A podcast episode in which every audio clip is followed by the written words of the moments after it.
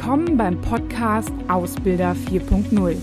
Hier geht es um alle Themen rund um die Berufsausbildung und alles, was Ausbilder aktuell und in Zukunft beschäftigt. Ich bin Claudia Schmitz und freue mich, dass du dabei bist.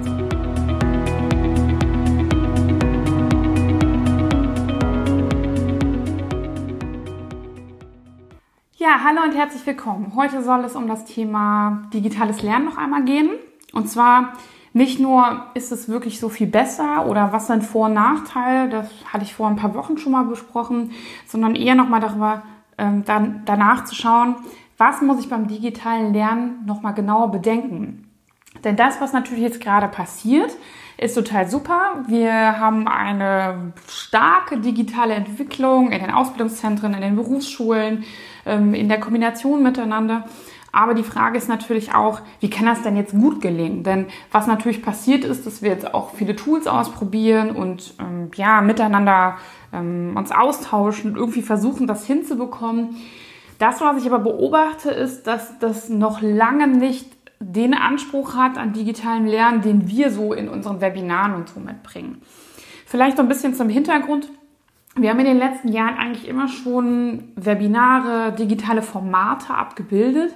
Wir haben da aber nicht so groß drüber gesprochen, weil ich muss Ihnen ganz ehrlich sagen, dass ähm, unsere Kunden meistens das entweder gar nicht nachgefragt haben oder dass es dann doch eher so war, dass das die Leute abgeschreckt haben. Also sie haben dann eher gesagt, hm, dieses E-Learning, das ist mir ein bisschen suspekt. Und wir haben zum Beispiel vor zwei Jahren auch den digitalen Ausbilder ähm, angeboten und das hat nicht den Erfolg gehabt, den wir uns also gedacht hatten. Ähm, einfach deswegen, weil die, ja, die Ausbildungsverantwortlichen gesagt haben, na ja, mit diesem E-Learning und sowas, ich will lieber zwei Tage hintereinander präsent haben, da fahre ich dann ein schönes Seminarhotel und so weiter. Und ich glaube, dass das auch weiterhin noch seinen Bestand hatte, aber aktuell merkt man einfach, dass ähm, dadurch halt auch nicht so die Erfahrung damit besteht, was denn eigentlich zu einem guten Webinar, zu einem guten Workshop oder auch zu einem, einer guten Lerneinheit, die ich dann digital abbilde, gehört. Und darüber möchte ich heute ganz kurz sprechen. Für mich gehören da drei Komponenten dazu, über die man sich Gedanken machen muss. Ähm, die habe ich auch noch mal im Blogartikel ähm, grafisch aufbereitet, also gerne da auch noch mal reinschauen. Und zwar ist das einmal das Thema Methode, das zweite Thema ist das Thema Technik und das dritte Thema ist das Thema Mensch. Bei den Methoden ähm, geht man davon aus, dass es zum Beispiel wie bei, ich nenne jetzt mal einfach eine Plattform, die gerade viele irgendwie nutzen, weil sie sie irgendwie haben, zum Beispiel bei MS Teams, da habe ich irgendwie so eine Art Kollaborationsplattform, ich kann irgendwie Daten hochladen, ich kann jemanden einladen, ich kann irgendwie ein virtuelles Meeting machen. Aber die Betonung besteht, jetzt stimmt schon jetzt auch so in diese Richtung, es ist halt ein Meeting oder es ist eher eine etwas geordnete Ablage, Kollaborationsplattform. Was hat wenig mit einem Webinar zu tun? Es hat wenig mit einem äh, mit einem ja, Lernformat zu tun. Also natürlich ist es super, wenn ich eine Wissensplattform habe, wo man auch ähm, gemeinsam Daten ablegt und sich auch austauschen kann und Fragen stellen kann. Aber es ist ziemlich wenig Interaktivität möglich, weil ich halt nur ein bisschen Chat gehen kann oder in Besprechungen arbeite. Und dort stellen wir auch fest, dass natürlich auch, sag ich mal, nicht jeder eine Kamera hat, ähm, nicht jeder ja sich auch traut, was zu sagen. Das stellen wir auch fest, dass das dauert, wenn jemand was sagt. Im Seminarkontext, im präsenten Seminarkontext haben wir das Thema, dass die Leute sich über Körpersprache abstimmen oder ein Handzeichen geben. Und das ist zum Beispiel bei einigen Plattformen sehr, sehr schwierig. Ne? Also wir mögen es eigentlich, wenn wir alle Teilnehmer vor uns sehen, wie es auf einigen Plattformen auch möglich ist, dass man sie nebeneinander sieht, dass man sieht, okay, wer ist denn mit mir in diesem Raum? Auch so eine gewisse Atmosphäre zu schaffen.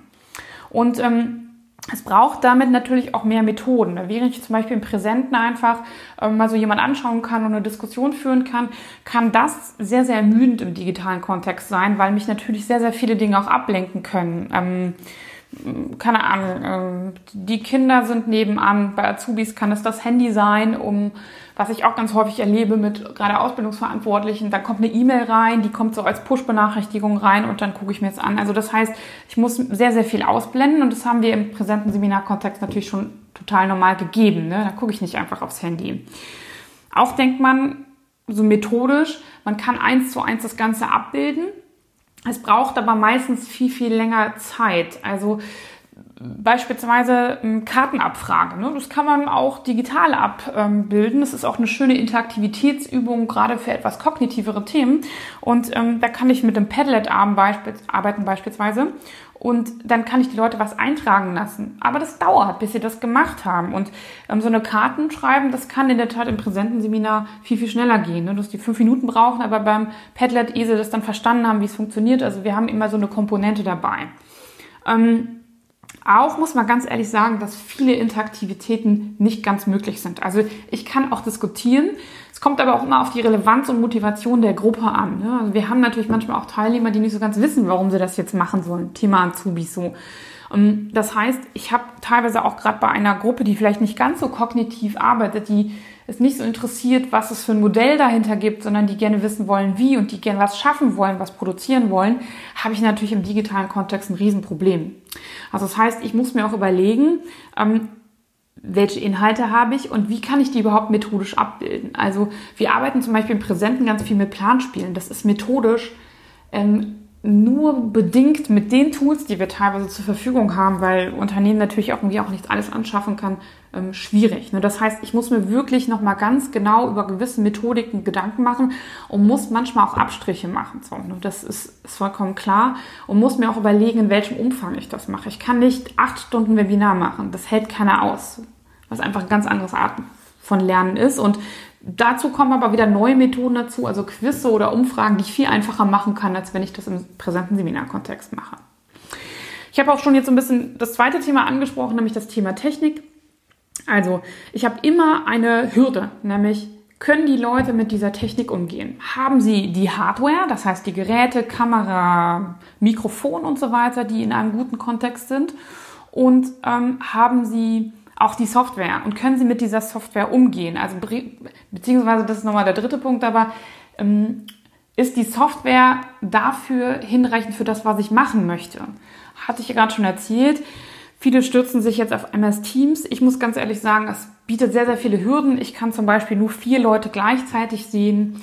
Ähm, wenn die Kamera nicht funktioniert, weiß ich gar nicht, ist derjenige da oder nicht. Ähm, manchmal gibt es Audioprobleme ähm, und derjenige kann sich natürlich nicht bemerkbar machen. Das sind so Themen, also das ist auch mal sehr abhängig davon, kennt ihr die Plattform schon oder nicht. Ähm, dieses typische Bullshit-Bingo am Anfang, äh, hört ihr mich, seht ihr mich und so weiter.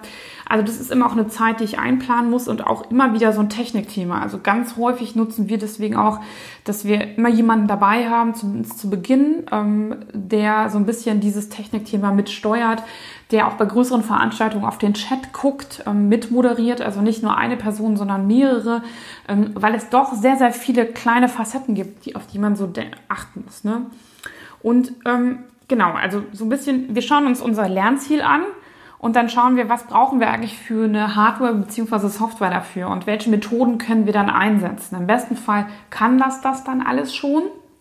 Im schlechtesten Fall kann es das nicht und dann muss ich halt gucken, was ich von außen mit dazu nehmen kann, dass ich zum Beispiel mir ein Padlet oder ein Mentimeter mit dazu hole.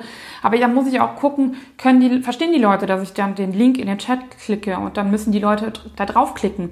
Wenn jetzt jemand nur mit dem Tablet unterwegs ist, sieht er wahrscheinlich nicht mehr, was wir gerade sonst noch machen. Das heißt, funktioniert das? Wenn er parallel noch was nebenbei machen soll. Ne? Also über solche Sachen muss ich mir wirklich Gedanken machen, wie ich mir sonst natürlich auch um die Raumbeschaffenheit Gedanken machen muss. Ne? Also wenn ich ein präsentes Seminar mache, muss ich mir auch darüber Gedanken machen. Da muss ich vielleicht über Moderationskoffer und Beamer und so mir Gedanken machen. Aber das sind die Leute schon mehr gewohnt. Das heißt, bei der Technik muss ich mir viel mehr Gedanken darüber machen, kann die Technik eigentlich das, was ich brauche? So.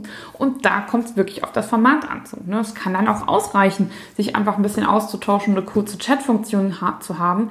Es kann aber auch sein, wenn ich es sehr viel interaktiver haben will, dass, ähm, ja, dass ich wirklich auf so ein Programm wie Vitero zum Beispiel zurückgreifen muss. Ne? Oder Zoom oder ähm, viele andere, die es halt auch gibt, die spezielle ja, Anforderungen haben. Naja, dann kommen wir zum dritten Thema, zum Thema Mensch, den ich ja eben schon genannt hatte. Einmal das Thema der Lernende, also was sind die Vorkenntnisse? Da erleben wir natürlich, dass die Azubis da sehr, sehr fix mit sind. Wenn ich mit Ausbilder-Meeting, also meine Ausbilder-Meetings mache, als Beispiel bitte dazu auch ein ähm, kleiner Hinweis, Veranstaltungshinweis. Am Donnerstag, den 7.5. um 13 Uhr findet wieder ein Ausbilder-Meeting digital statt. Kannst du sich gerne anmelden. Auf, ich ähm, verlinke das auch nochmal das ist kostenfrei, findet über Zoom statt und ähm, da können Sie sich mit anderen Ausbildungsverantwortlichen austauschen. Und da erlebe ich natürlich immer, dass ich anfänglich ein bisschen mehr Zeit investieren muss, bis die Leute irgendwie damit klarkommen. Das wird immer besser. Ne? Also auch wir lernen ja da alle, aber welche Vorkenntnisse hat der Lernende? Und ähm, manchmal sind auch mehr Methoden oder mehr Abwechslung, die man ja sonst auch immer gerne ähm, machen möchte, ähm, kann sein, dass das denjenigen überfordert. So, ne? Also manchmal muss man dann gerade mit einer unerfahrenen Gruppe auch ein bisschen kleinere Brötchen backen. Auch muss ich mir selbst so als Lehrender, als Ausbildungsverantwortlicher, als Ausbilder die Frage stellen, kann ich das alles beherrschen?